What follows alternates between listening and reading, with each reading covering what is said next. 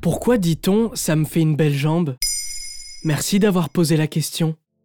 La langue française est truffée de petites phrases toutes faites, de proverbes et d'expressions. Il y a presque une formule par situation. Souvent, elles sont tellement anciennes qu'on ne sait plus trop bien d'où elles viennent, ni ce qu'elles signifient vraiment.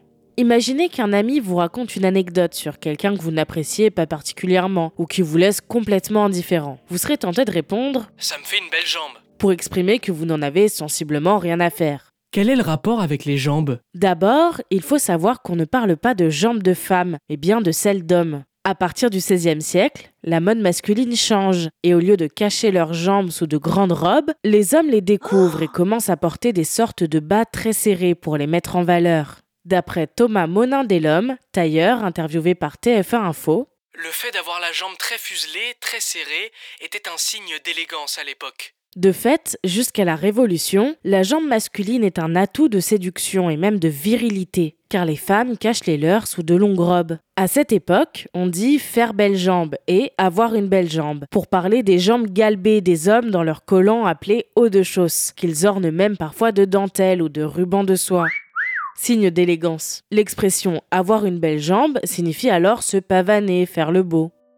Au XVIIe siècle, le poète Antoine Furtière disait d'ailleurs Cela ne me rendra pas la jambe mieux faite. pour parler de vêtements qu'il ne mettait pas en valeur.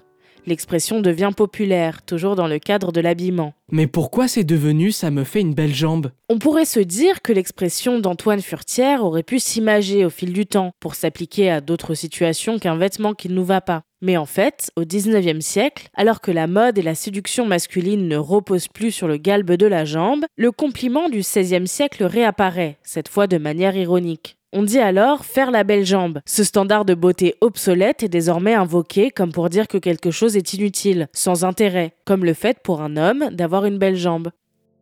Avec les évolutions de la langue, l'expression s'est transformée en celle que l'on connaît aujourd'hui, mais son sens n'a pas changé. Peut-être que si la mode masculine retourne aux collants ornés de dentelles et aux jambes galbées, elle voudra dire encore quelque chose d'autre. Voilà pourquoi on dit ça me fait une belle jambe.